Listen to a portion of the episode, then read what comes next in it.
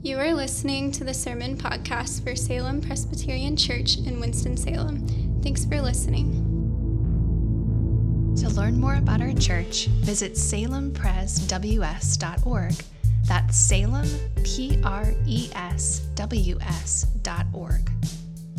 We believe preaching is best when experienced as part of the larger drama of God's people gathering. Something spiritually unique happens when God's people are together. We meet each Sunday to let the liturgy shape us, to hear preaching, and to take the Lord's Supper. And these acts are more robust when done together.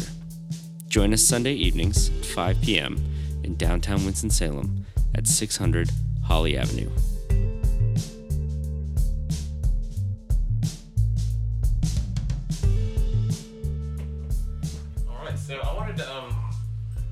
On one subject. I know there's been a lot of uh, this whole thing got started on Slack um, because Luke posted something that was uh, provocative. it, was, it was good. Um, if you're not going through the Bible recap, that's that's the um, that's the reason this thing um, got started. Because in the Bible recap, we are in the middle of the Book of Numbers. So, um, so uh, the subject is really I wanted to focus on this idea. Um, the Hebrew word is herem, and um, it means um, something that is consecrated entirely to God.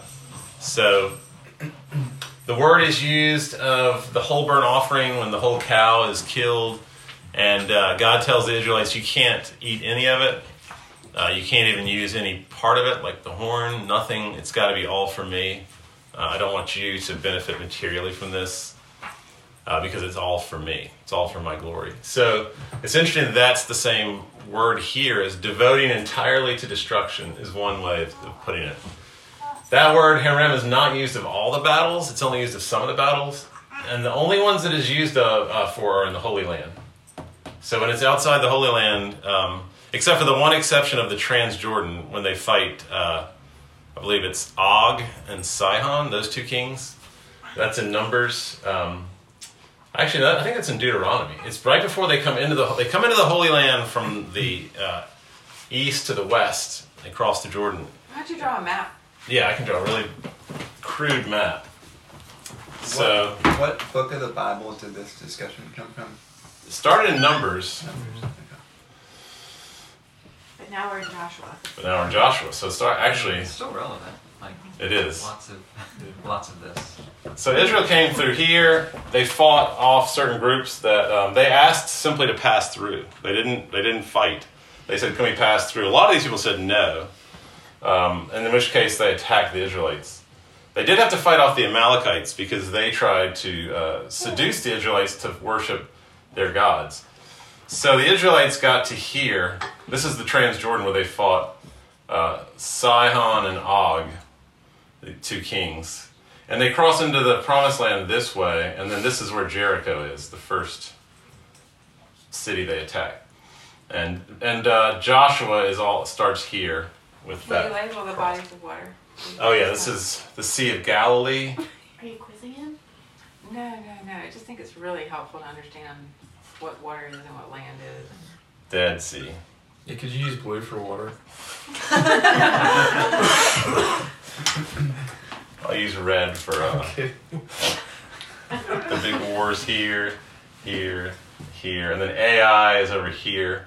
So there's certain flashpoints where the wars happen. So uh, the herem um, only used in the Holy Land and of these two kings, uh, Sihon and Og, that are both huge. They have a bed that's like as big as I think it's like almost as big as this room. It says that one of these two kings slept on a bed. These are the Moabites, and the bed was like is just huge because they are descendants of the um, of the Anakim, who are a group of people created by the inbreeding of the Nephilim and humans. Does anybody know that story? It's a crazy story.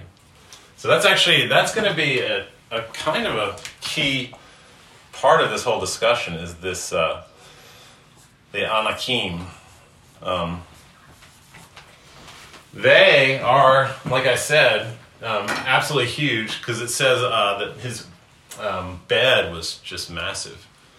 Uh, king of um, the Moabites. So of course, Goliath was one of the Anakim. He was a descendant of the Nephilim. The Anakim are created by this combination of uh, the Nephilim and humans. They came and they essentially attacked humans, uh, took the women, slept with them, assaulted them, produced this race of giant uh, humans that are like almost demonic. And it's a really, really weird part of the Bible that not many people talk about. And uh, scholars don't even know exactly what to do with it. Um, but the interesting thing is in Joshua 13, when they're here, they send in those spies to, to check out the promised land. Uh, and the spies are Joshua, Caleb, and they go in and they check out the promised land. And they come back and they say they're so big that they're like we're like grasshoppers in comparison to them. And it says that we saw the descendants of Anak, the Anakim there. And then um, it says that uh, these two folks, these kings, were Anakim. And then in, in Joshua, and I think Joshua 13 is one of the key um, verses here. It says when Joshua had uh, had destroyed. Actually, I'll just read that one um, because it is especially important. Joshua 13. Um, this kind of gives the rationale for the the uh, herem. Um, now, during the herem, of course, God says to devote all human beings to destruction. It's kind of like the burnt offering. Um, every man, woman, and child. So, I'm not trying to minimize the um, the tragedy of that or how difficult that is for us to believe in. Um, but I think part of the solution, at least, or it helps to understand it, is the fact that they were descended from the, the Anakim. Um, might have to get my phone out because I'm having a hard time finding it.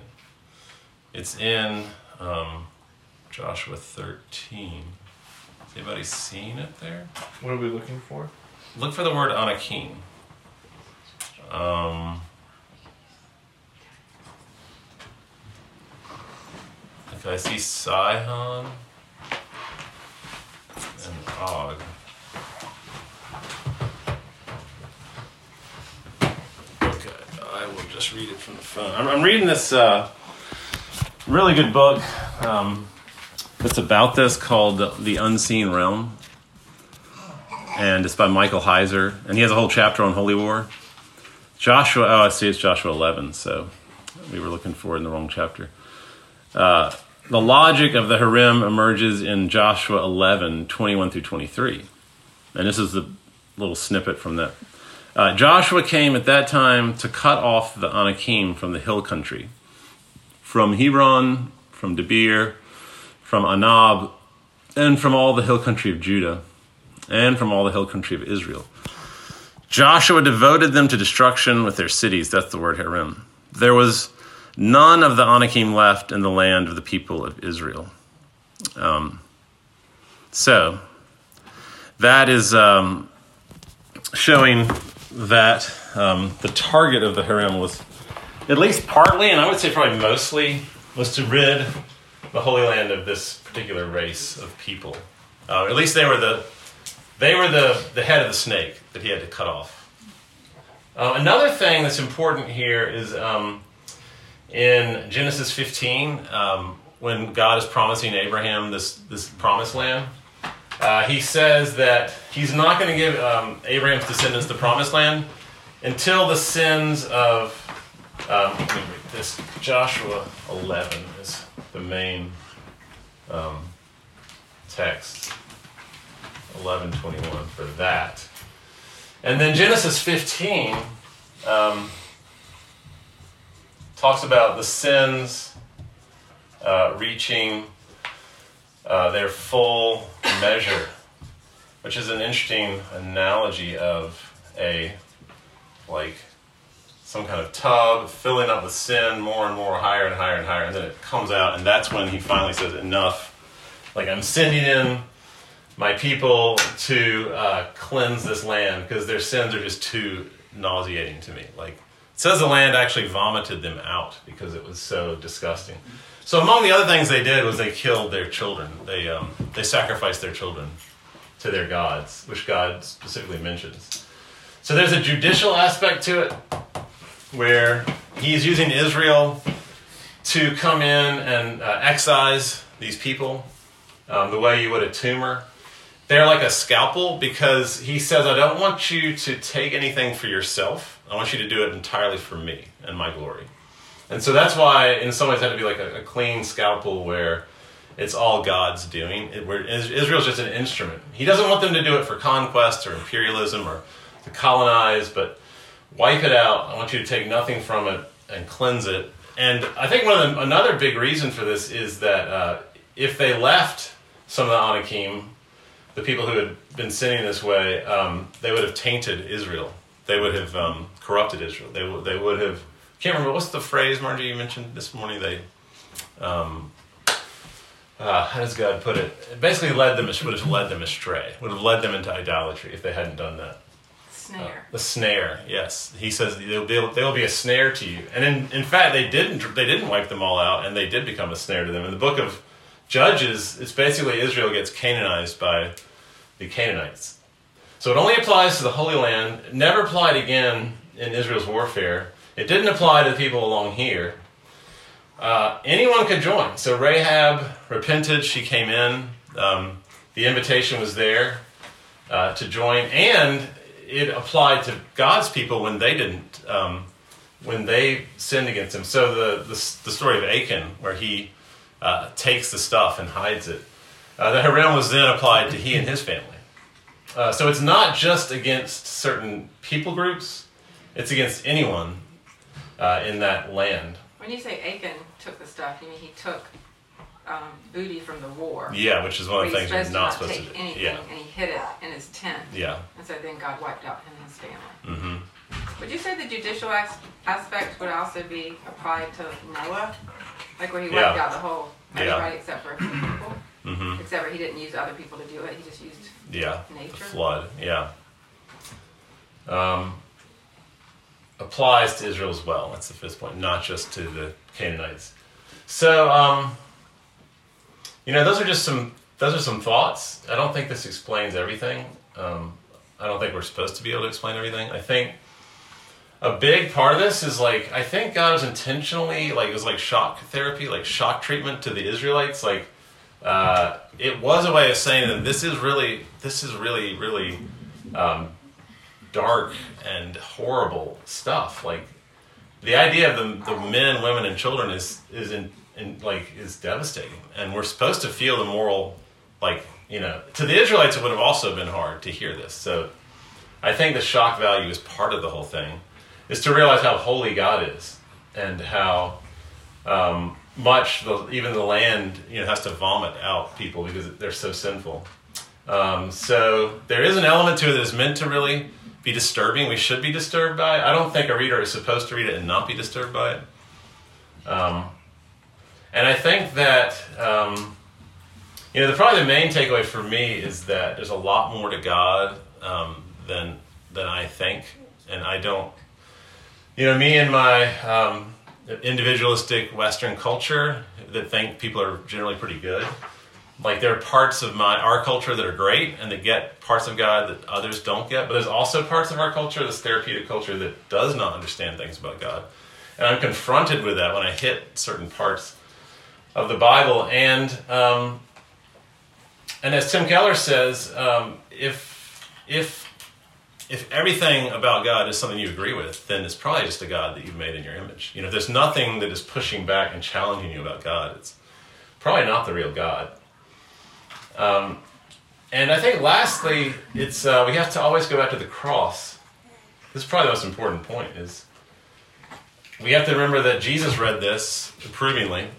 Uh, he didn't seem to have any problems with it. He he loved the Old Testament. He helped write the Old Testament.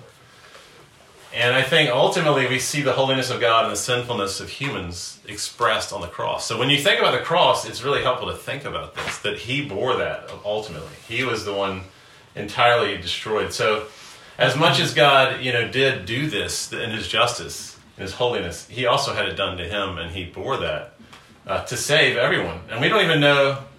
I mean, we know many people died. We don't know who got saved, though.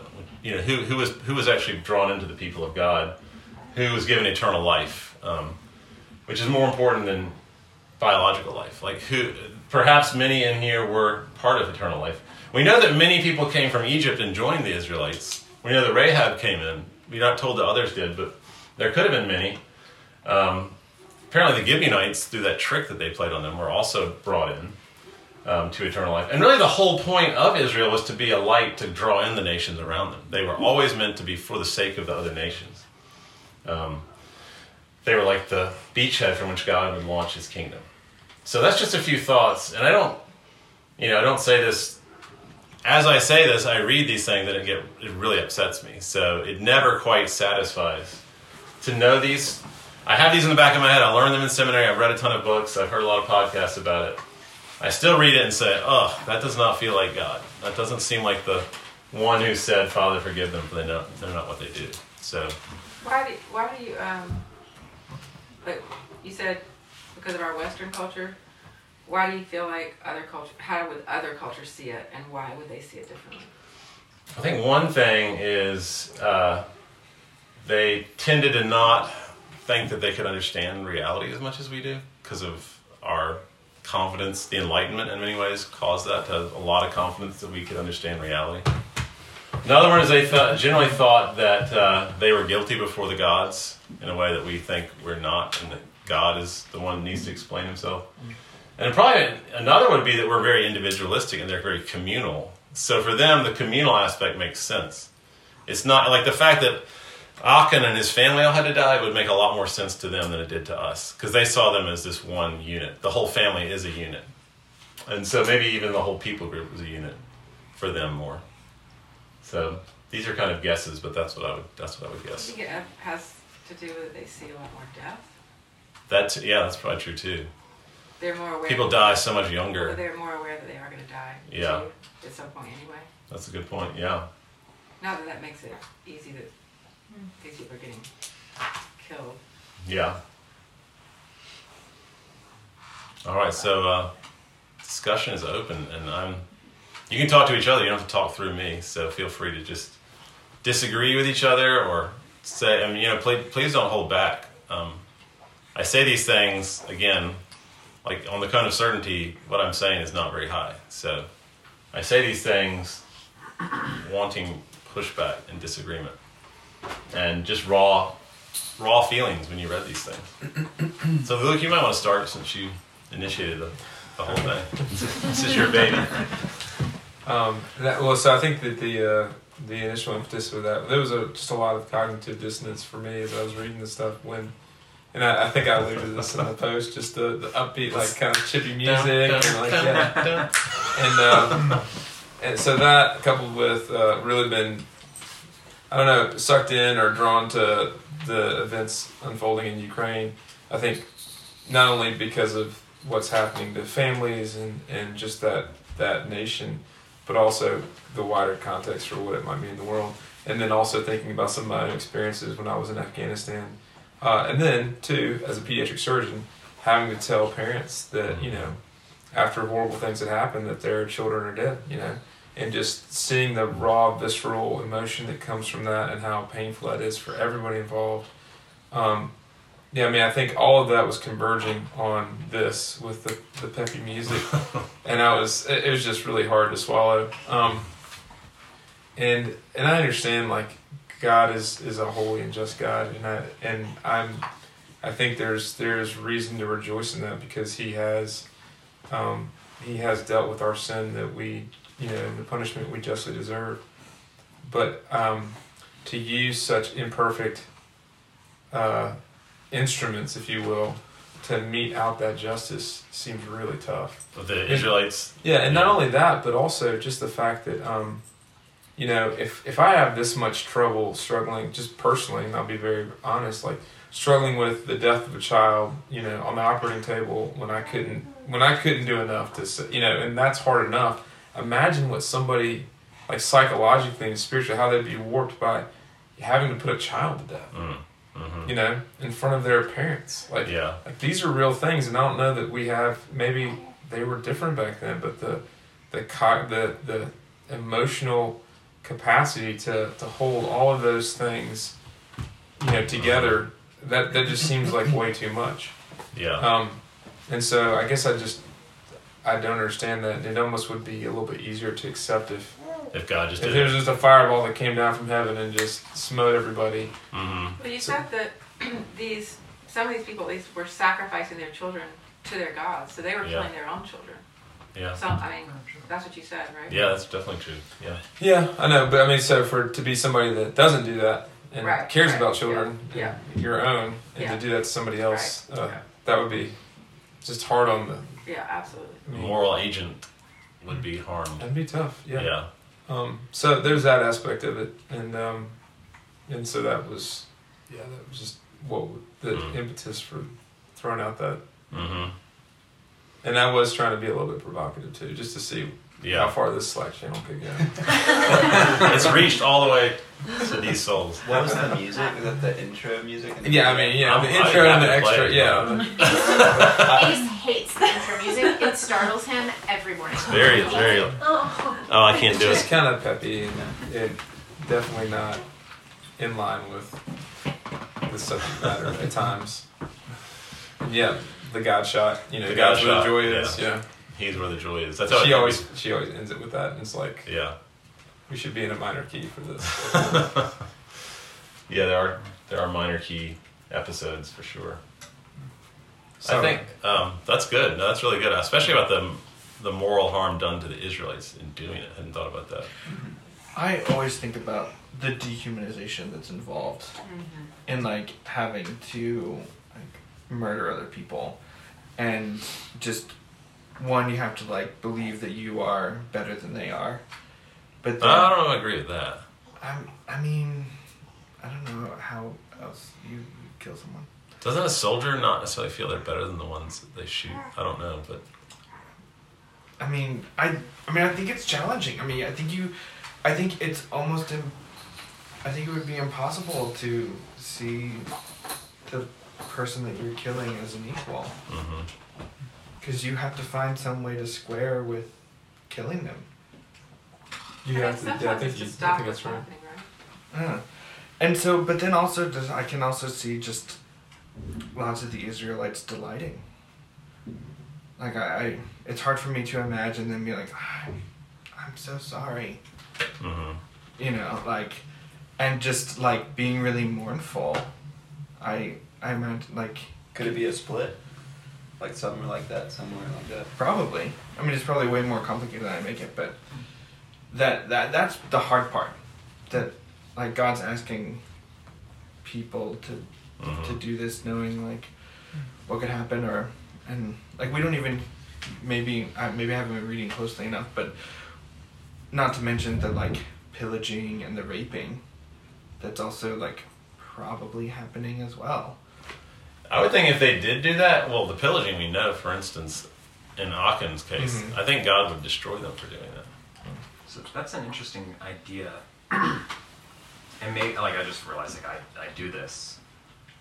Is it and it might be accurate, I don't know. Is it accurate to like superimpose um, our knowledge of like modern or historical genocide onto Israel Israel's like moving into the Holy Land? I think about like the Rwandan genocide, like super violent, super like nothing good about it. It's like people killing with machetes, and it was very hateful and spiteful, and there was rape and pillaging, and it's like, okay, it's like that. That image is in my mind Mm-hmm. when I read these chapters. It, like, is it accurate? I don't know. Or like the, I don't know. It's so hard too to take ourselves out of modern Mhm. 2022 context and the way that we view the world and even Right. begin to understand. I mean, for example, like being, and I'll just refer to Afghanistan because I would say that's the closest I've ever come to a place and a people that is so far removed from my overall worldview and mindset. You know, for example, children that step on landmines and have their limbs blown off. If you're a girl and you're ultimately, you know, rehabilitated and sent back to your village, especially if it's in a very rural area, um, that's almost a death sentence. As in, like you, you're no longer a a, a contributing member to that family. And you can't be married, and you're, you know, and it's, you know, they just they do horrible. I mean, they they kill some of these kids, and we know that. Um, and that seems like so wrong, and it is wrong. But like that's a, a totally different mindset.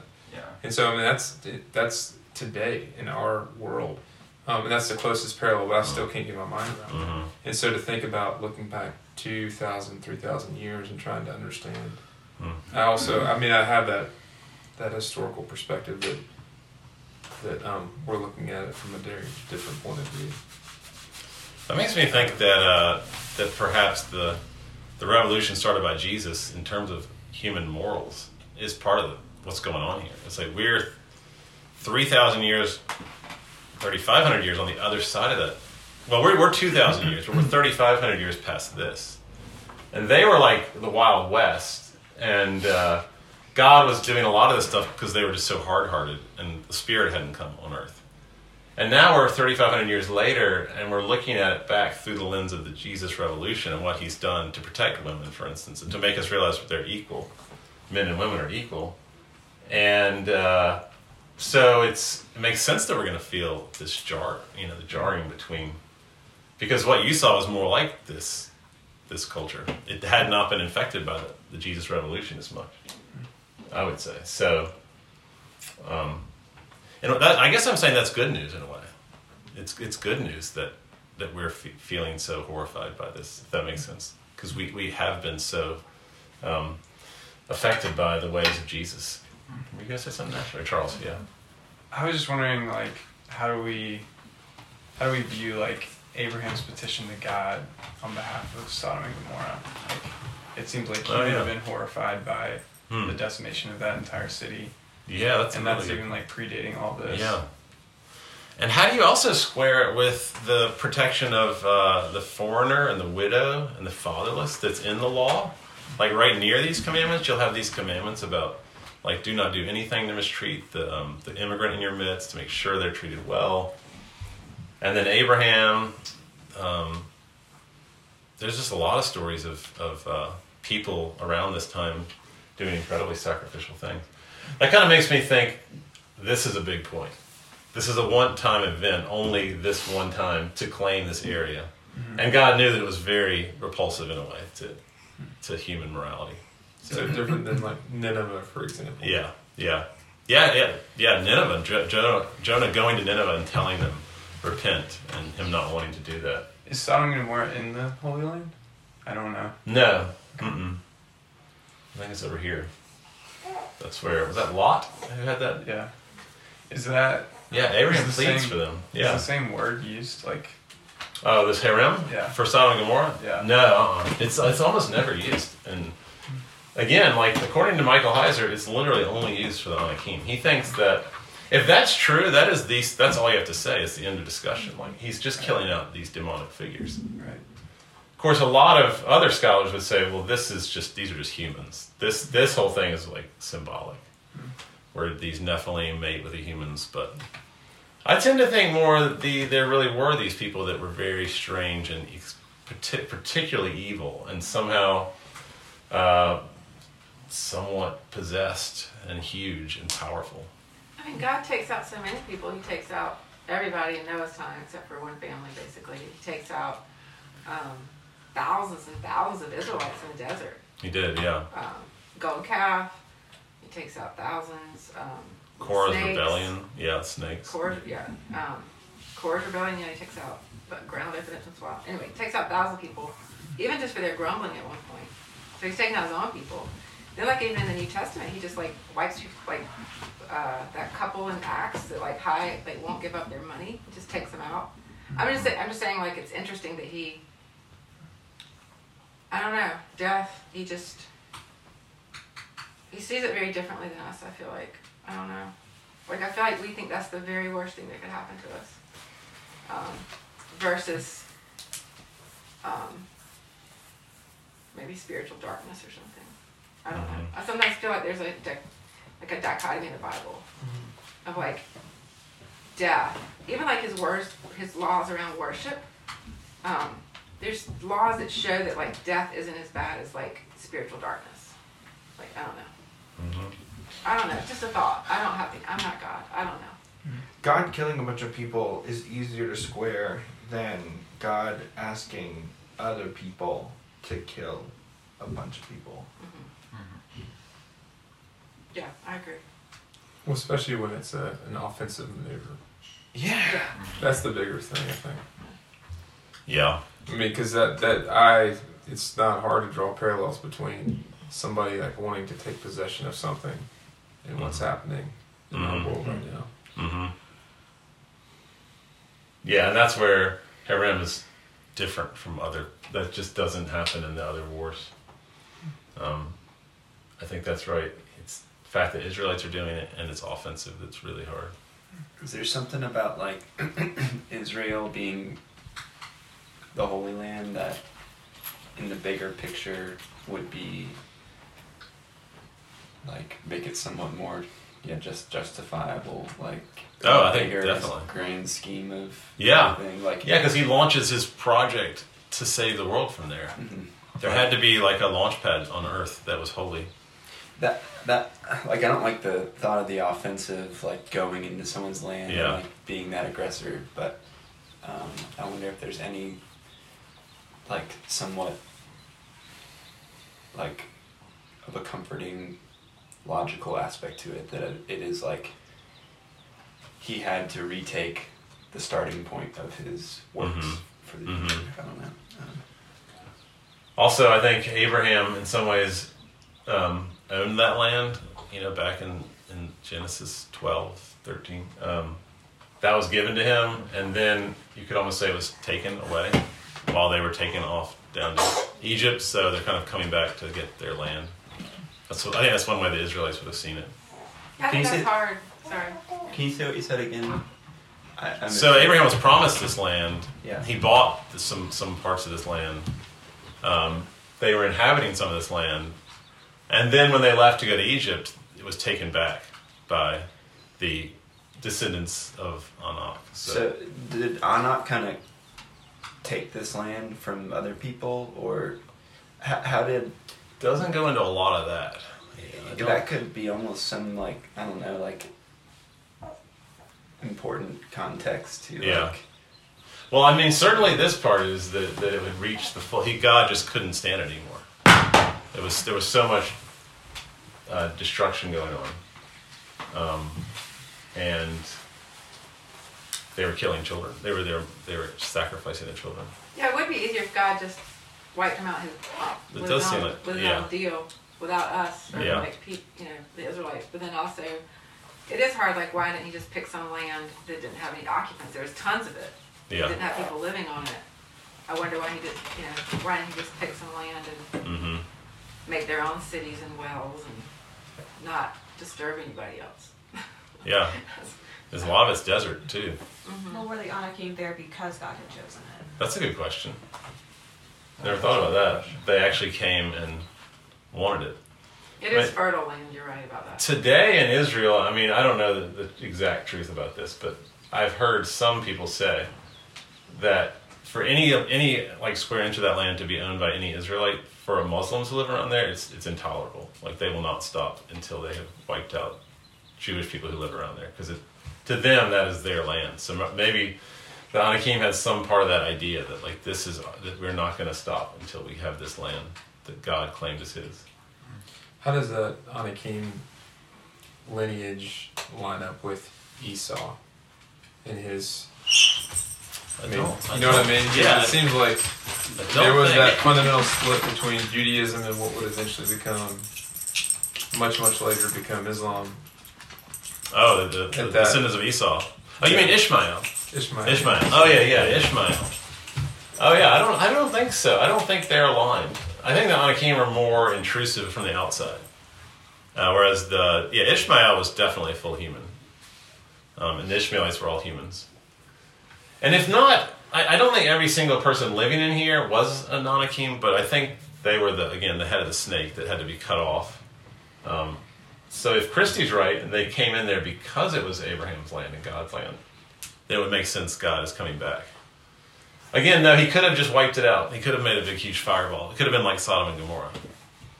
I don't know why he wanted his people to do it. Um, Michael Heiser says simply because we are part of the dominion, um, it is humans' lot to um, for God. He uses us to spread out across the globe and bring dominion and rule to it, and they're executing a uh, a valuable thing, which is to to fight evil and to um, rid this area of evil is a is an honorable thing, a noble thing.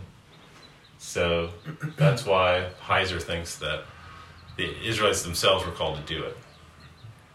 I also struggle to like picture the Israelites as being proud in killing because like they've been through so much like so much of a humbling process Slavery. yeah and and all, all the time in the wilderness and like seeing people die and seeing like people rebel against moses and die and seeing um yeah the ground open up or snakes kill people like i feel like they had so much more fear of god than we than i do like i get away with so much sin you know and they were like continually watching this dependence on God. I don't think it made them holy, but I just feel like they had this up close fear of God, like seeing the smoke on a mountain and just feeling.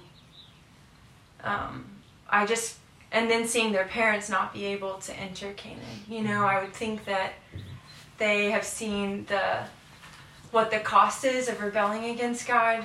That I just wonder if there's like a humility and following people like Joshua, like and Caleb, like if they would have this humility as they start to go in and start to see what it costs. Like it's, I struggle to see them enjoying that, you know.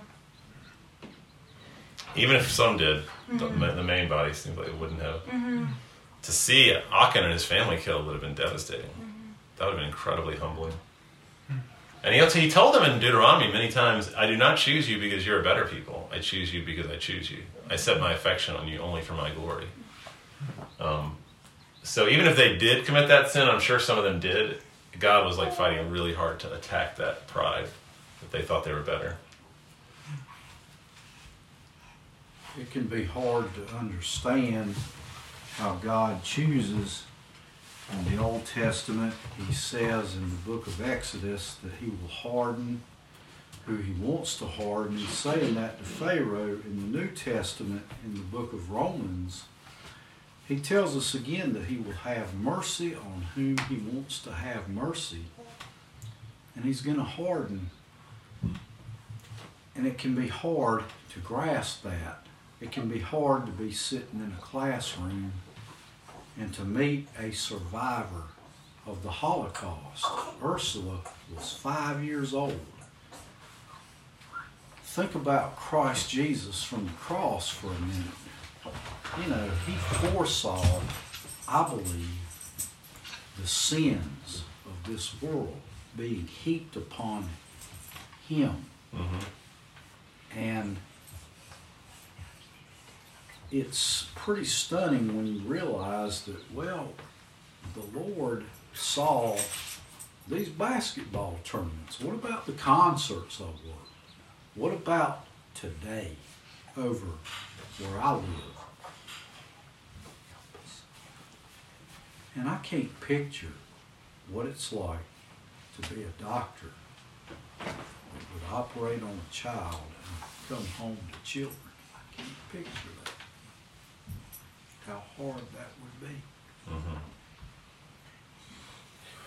One of the things I was thinking about too, though, is just uh, you know, aside from the people that were that were commanded to go do this, um, is the way in which, whether we're interpreting it from our lens now or from the the time of the Crusades, or the Spanish Inquisition, or any of the the ways in which these sort of very specific edicts, and I think this concerns me, is the ways in which these moments in Scripture uh, can be used to justify Mm. horrible things. Yeah. And even now, I mean, obviously, like there's lots of propaganda that gets bandied about uh, to to help mobilize people and, and capture the an imagination of a, co- a country or a voting bloc or whatever.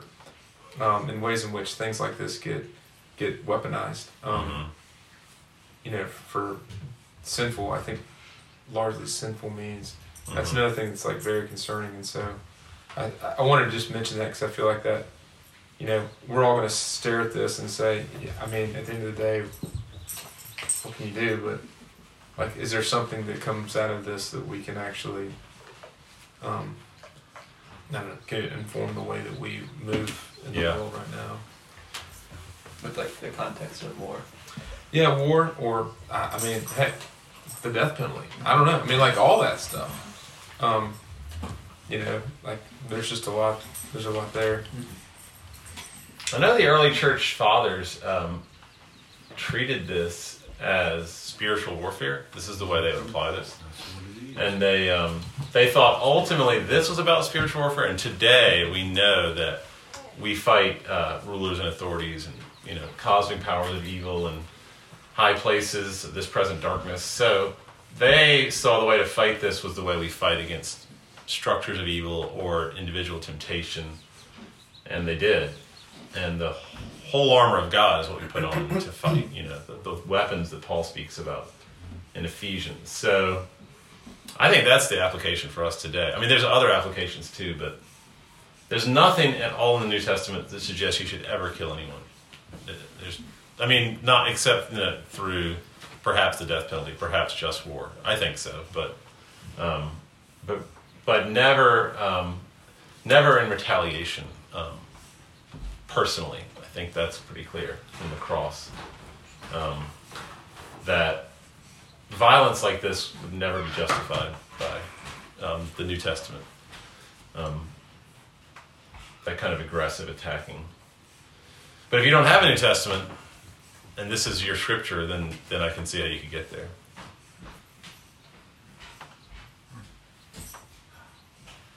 Did you say retaliation is never justice? Um, I think eye for eye, tooth for tooth is not something Jesus would allow for. I think to defend the innocent and protect those who are in very like with Ukraine, I think that's where it's it's okay. But for me to retaliate against someone who slapped me is not okay. You have to bless those who curse you. Um, so there, there, there, there are still proper uses for violence, I think, but not personal retaliation.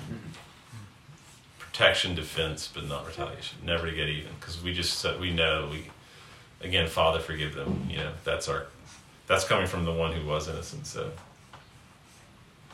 I don't think we can do that.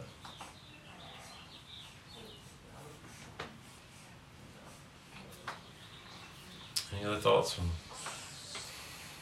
What about those of you who have not said anything yet? I mean, this is a teacher move. so if you haven't said anything, you now have to speak. Um, I love to hear thoughts everybody has, though. I mean, something brought you here to look at this.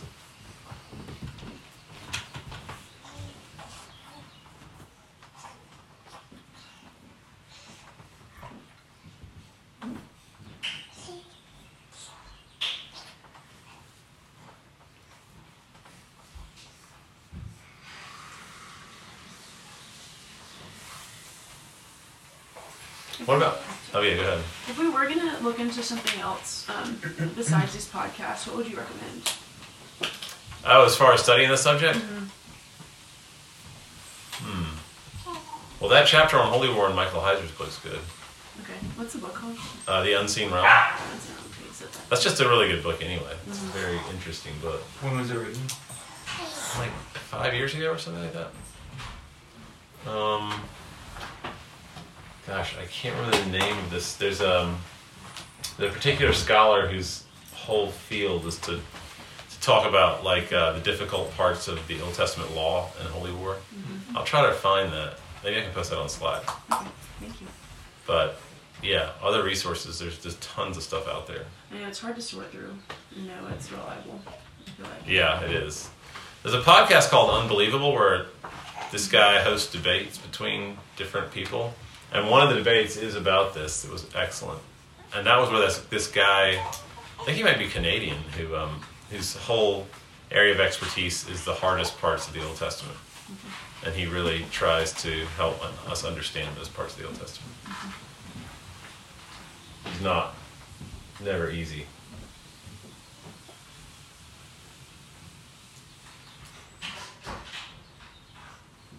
Yeah, this is a doozy, especially when you try to like move around the world with a view towards like being an apologist or, or struggling even just hmm, I kind of holding on to faith personally. Yeah. Or trying to have a response to people that right and left are just kind of turning their backs, and then it's like This is not helpful.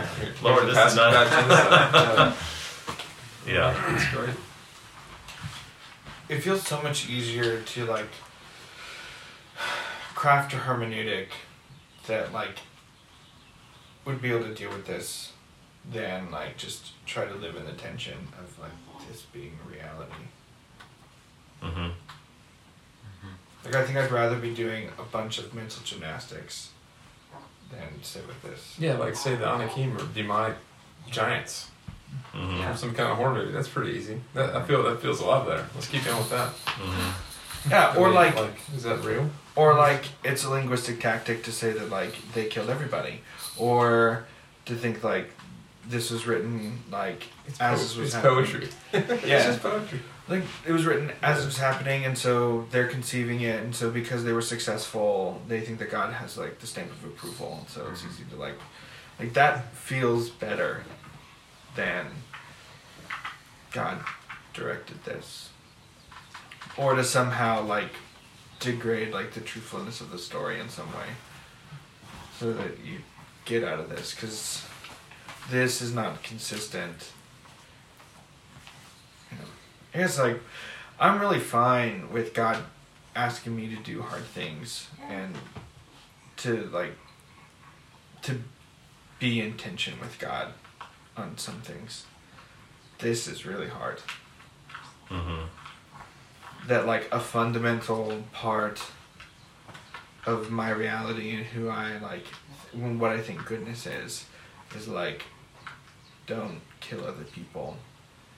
It's not good to murder. I mean, this would not be. This is not murder, though. If this is, if if if the Bible is true, this is not murder. It is not good to take a life. That Yeah. since we all bear the image of God, that destroying that is something that is horrible. That if we can all be redeemed, any action to like cut off a person's opportunity to be redeemed is an evil act. So I, I'm not. I, I mean, I'm not like arrogant enough just yet to say that I think like all this is bullshit. But like I can acknowledge that it'd be easier to do some like really shady, intellectually dishonest work to like move past this in a way that feels consistent than like have to deal with this. I feel like that's what a lot of people do. That's probably what I'd do. Mm-hmm. Like before we, I really started actually reading through the Old Testament. I probably was just like, What would you say you did? I don't. I think I'd have to spend some more time being honest with myself. But I just feel like my worldview is not rooted in like understanding this at all. I mean, it helps me to understand the cross to to know how much holier God is than I thought He was, and how much worse we are than I thought He was, and how much we deserve death and hell and worse. And this shows me more about the God that I thought I knew. That He that He is much more mm-hmm. severe and fierce mm-hmm. than I thought He was. Or more evil. But I don't see it that way. I mean, how do you think Jesus read these things? Do you think He had a hard time with them? I don't know. I hope he would. I hope that he would have some sort of insight that I don't have. That just by like seeing it, that like this is challenging because I'm not reading it correctly. Um, That hopefully at some point something will become clear. But or that your moral instincts are not right. I mean that that's what I'm saying about our, our culture. I think our moral instincts are, are wrong. And we tend to give humans the benefit of the doubt and put God on trial. But that's what I'm saying. This challenges my moral instincts that I thought I knew about reality. Oh yeah, killing people, not that bad. That's fine. Well, the people deserve to die. Is your challenge with it like that they had to die, or was it that God used people to execute the, like to to do the killing? I think if I had to pick one, that would that would be it. But Like both are still challenging. yeah, yeah. I yeah, I think like that somebody deserved to die. That there was something that a human being could do. I mean, this is also like operating on the assumption that these were human beings. If the uh, Anakim is is real, then like maybe they weren't human. May I ask a different question? Sure. Why do you think we have a right to life? Um, because we bear the image of God. Because life is an expression of worship. Because um, God breathed life into us, and you know, a very act of worship is living life, and I think that that's something that's sacred.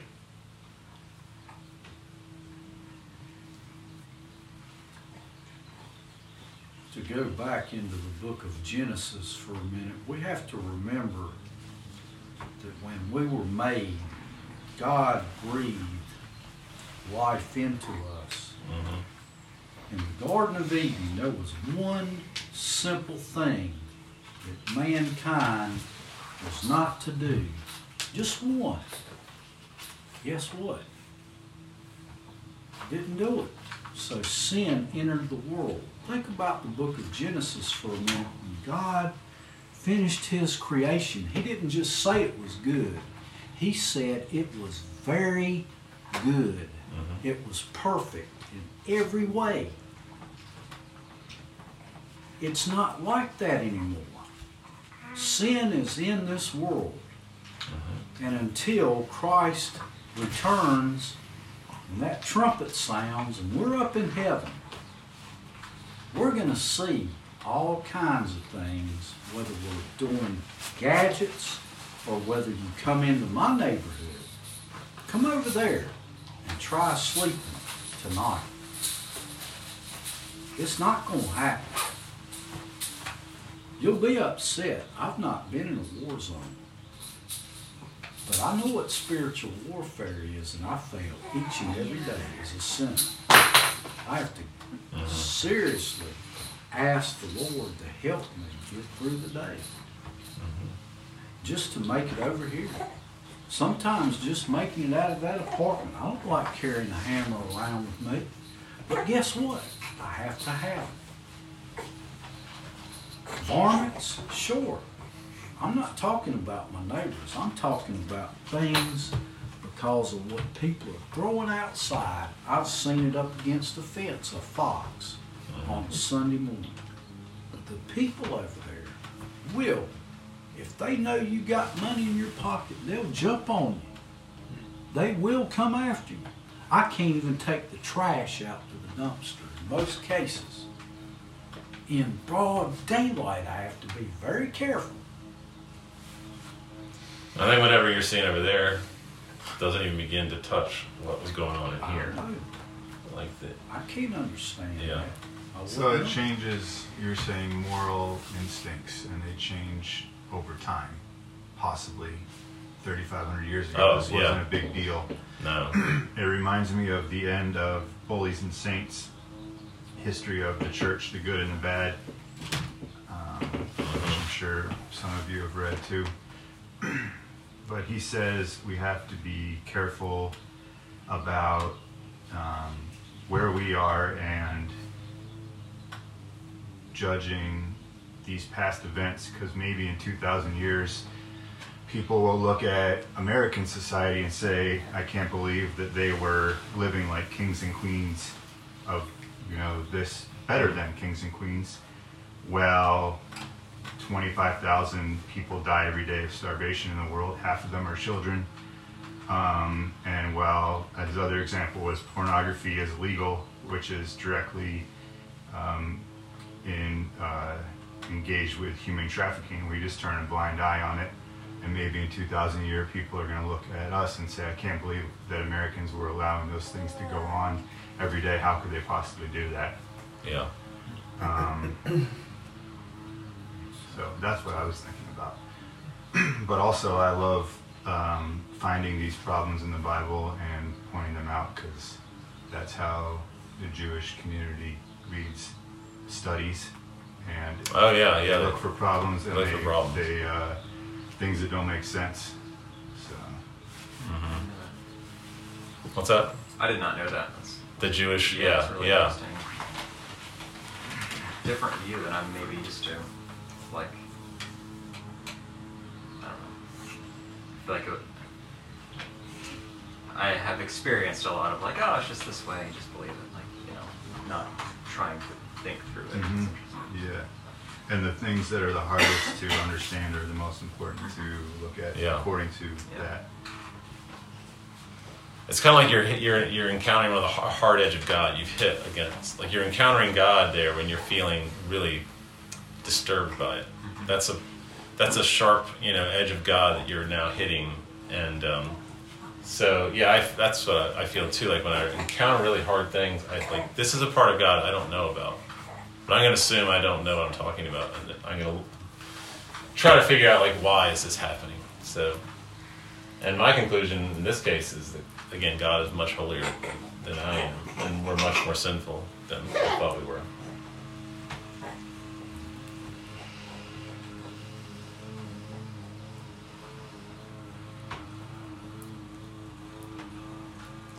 Comments? Do you think he, God wants us to understand this?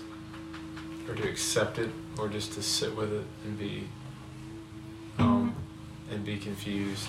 Like what do you think he wants? God is not the author of confusion for anyone. Nor the author of evil. I thought you were going to say the author. he's not. He's not the author of evil. I think he wants us to come to to the, everything in the Old Testament is, should be read through the cross. I think this shows us something about the cross we didn't know, and that's what that's I, that's what I think. All these stories are about. Is he wants us to understand something about the whole story of the Christ story is like very wrapped up in all this. It all ends there. It all points there. So the God who ordered this is the God who you know died on the cross for us, and it's not a different God. It's not a. This is not an inferior God. Um, these are inferior people because they didn't have the Holy Spirit. They were in a much different place than we were.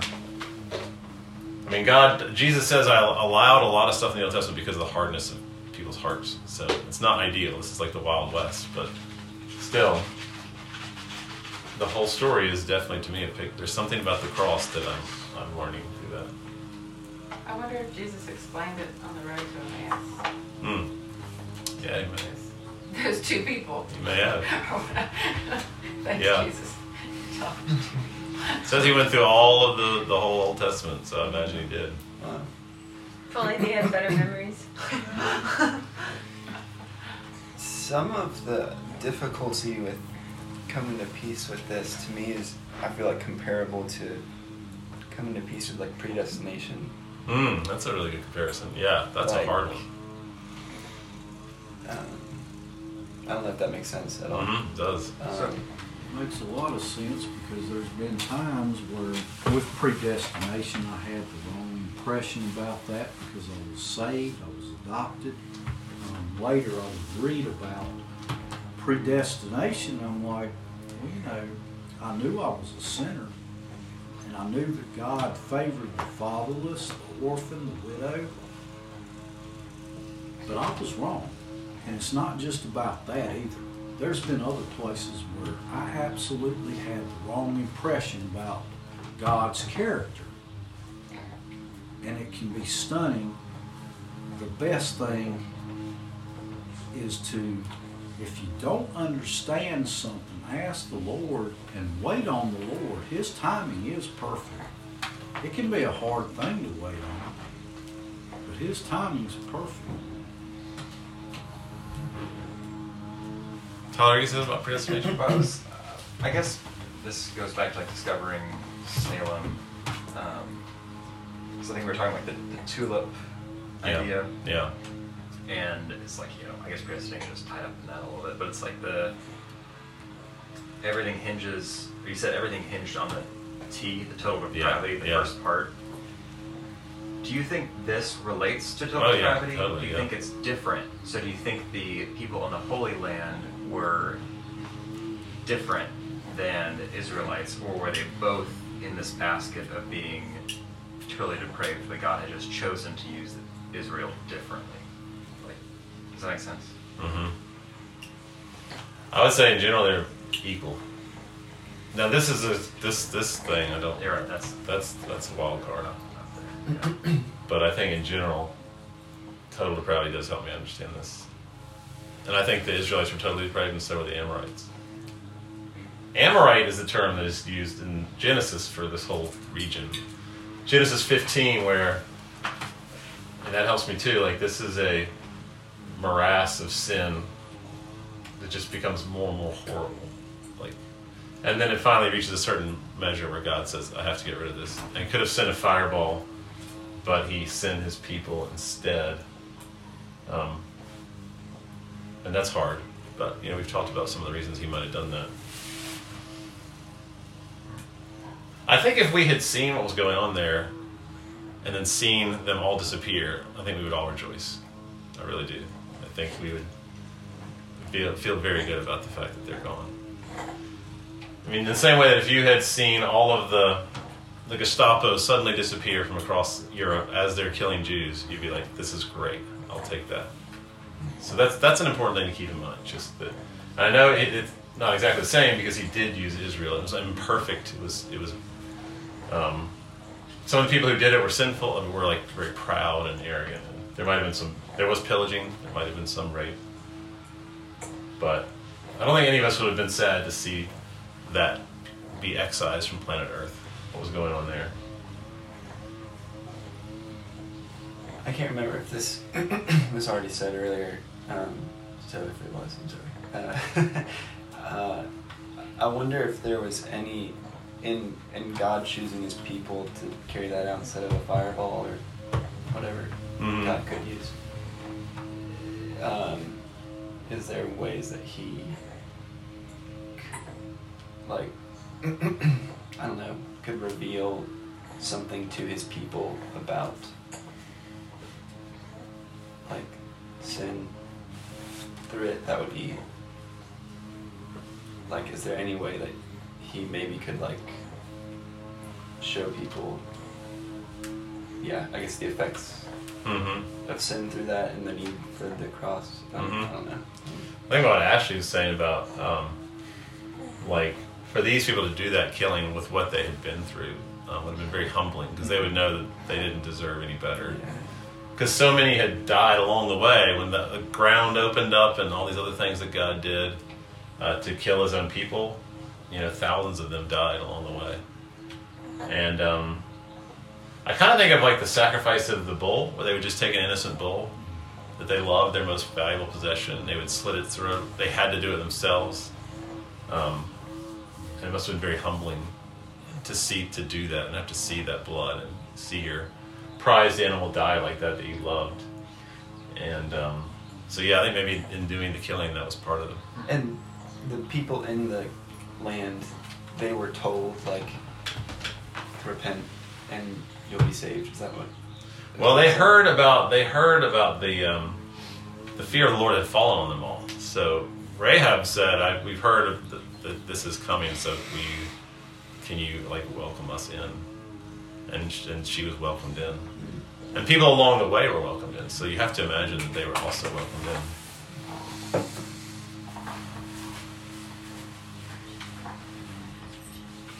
We do know from other parts of Joshua that when they heard what was going on here, they all got together and came and tried to destroy them.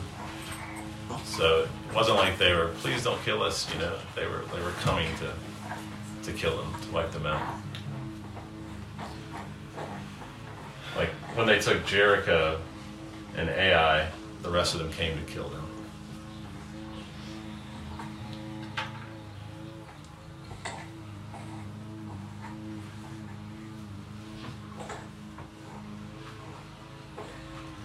Well, it's been an hour and, and a half, so unless anybody has, did you want to say one more thing, Charles? Okay, so. thought you were raising your hand. No, I, I think I was just thinking about like Jericho being, you know, basically flattened by an act of God. I don't know. Um, there's parts of it that. Oh yeah, that's a good helpful, point. Yeah, like, we hadn't even talked about that. it wasn't all just like human hands. Yeah. And so I guess like, like I guess I've been thinking about like kind of the retroactive, like kind of classifying it. So this was God blessed us because we won, but like I feel like it, it wasn't like probably wasn't like ambush where like they just came upon these people unawares like Yeah. if they were they knew the Israelites were coming they were probably scoffing and scorning Yeah. God. I don't know. I don't know if this is like my mental gymnastics trying to like rectify it or, or reconcile it. That like these people would have been sneering at the Israelites as they came, and then the Israelites would have fought, humbly so, because they're fighting as grasshoppers. And, it's and, like and marching around cities blowing trumpets. Yeah, just and it's so- clear the hand of God like smoothing the Yeah. path. But still, they sent like they send back a lot. Israelites to say like if you just got married, going home. If you just bought a field, going home. Like we don't even have to have you. It's not about our numbers. Like, Yeah. God's gonna do it for us. You know, the ark always had to go first. Yeah. A sign that God was leading them, not themselves. I don't know. That's just other ways that God could have humbled them. Like, it, like there's no way you can win this war without me doing it. The fireball might have not allowed that to happen too. Just this interaction with God and seeing God do these things miraculously to win battles face to face with the people. Where Uh, Yeah, and also when they in numbers when they wouldn't go in, and so he sent him into the wilderness for forty years. Um, they didn't trust him, but they didn't trust him, and so this time it's like, uh, he's trying to just make sure they trust him. That's the whole. I feel like that's like one of God's. Seems like that's a big point with God. Um, that doesn't make it. I'm not. I'm not saying it's easy with different Mhm. people. I'm just. Yeah, just going with what Charles was saying. Like it, it was definitely this combo thing. It wasn't just like the people were so numerous and warrior like they could do go in and just take it. They probably would have failed Mm. miserably. Oh yeah, they're so small. Yeah. So I don't know. That doesn't make it easy. So that doesn't take away the hard question. Well, we know that God has like been redeeming the earth since Yeah. since the fall. We know that like a way that He's been doing that is through the death of something else. So we have a lot of like sacrifice. So it makes sense that if like the chosen people of God are the the vessel with which like this like redemption comes, this like kingdom is established, it makes sense that they would be doing the killing um, to like create a space that ultimately the final death would happen with Jesus. Death of Christ. Yeah. That then like sets forward the redemption of all things. hmm Say that again in a shorter sentence. Like the I kind of was tracking with you until it switched to Jesus dying instead of them. It makes sense that like there's a history of killing for the sake of redemption. That like so we kill animals to atone Okay, for yeah. our sins um, as a way of cleansing. So you talked about the Israelites coming and cleansing this area for like a jumping off point. Oh, yeah, yeah. For the redemption of the whole world. So it makes sense that like the area needed to be cleansed. The way that it was most proper to do that was through killing, through Yeah. bloodshed. Um, so that ultimately there would be like a final bloodshed.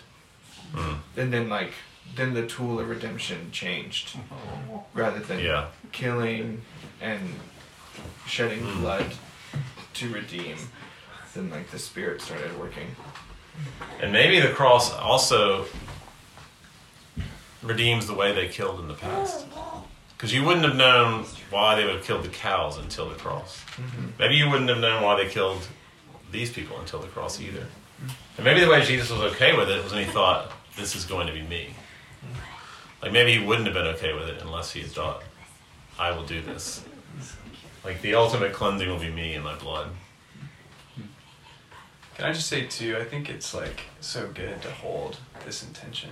Like, I feel like I've come from backgrounds where it's been there's like this is too comfortable for people to read, where I feel like here it's kind of refreshing to have like knots in my stomach about it, and like feel like this conversation is like holding two things, in like that are really hard to rectify in tension, Mhm. and have more questions leaving than answers. I feel like it's really refreshing. So I think this has been really cool. It's kind of what Jeremy was saying again. The Jews would read these passages and say, "Where is this hard on me?" And now, like, I want to go into, I want to dig into that. I want to like find more about God in that. Um, the story of the the serpent, like, well, why is there a serpent? Like, what does that mean? Really digging into these really hard parts of the passages. Yeah. You get that from the Bible, uh, that podcast with those. I stopped listening to it because you said Bema. Bema podcast. Yes, the name. Oh, you're not in favor of that. I'm not in favor of that entirely.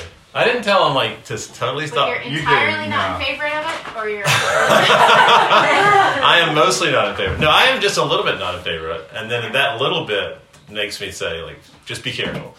Like, it's got a lot of good. That point, especially, I liked. I love the point about when you read a really hard thing in the Bible, then go there. Like, dig into that. Mm. There's a lot of gold there. Just be warned that they are pro humans. Like we're not actually that bad. Yeah. It's like, and if you just Yeah. have your eyes open for that underlying Yeah. theme, then it's good. Yeah. But I there's too much other good Did stuff you- to listen to. yeah, that's why I stopped listening. It's not because I thought it was total trash. It was like I've got too many good things I could be listening to. But um, they said, for instance, that Abraham, when God found Abraham, he's like, "This is a this is the type of guy I could really work with. Like this guy's got it going on." And to me, that's like so far from Did they say that about Lot too? exactly. I, I can't. I can't handle Lot. No, I know. He's I a know. lot. He's a lot to handle. wow. All right, let me pray for us on that. Uh.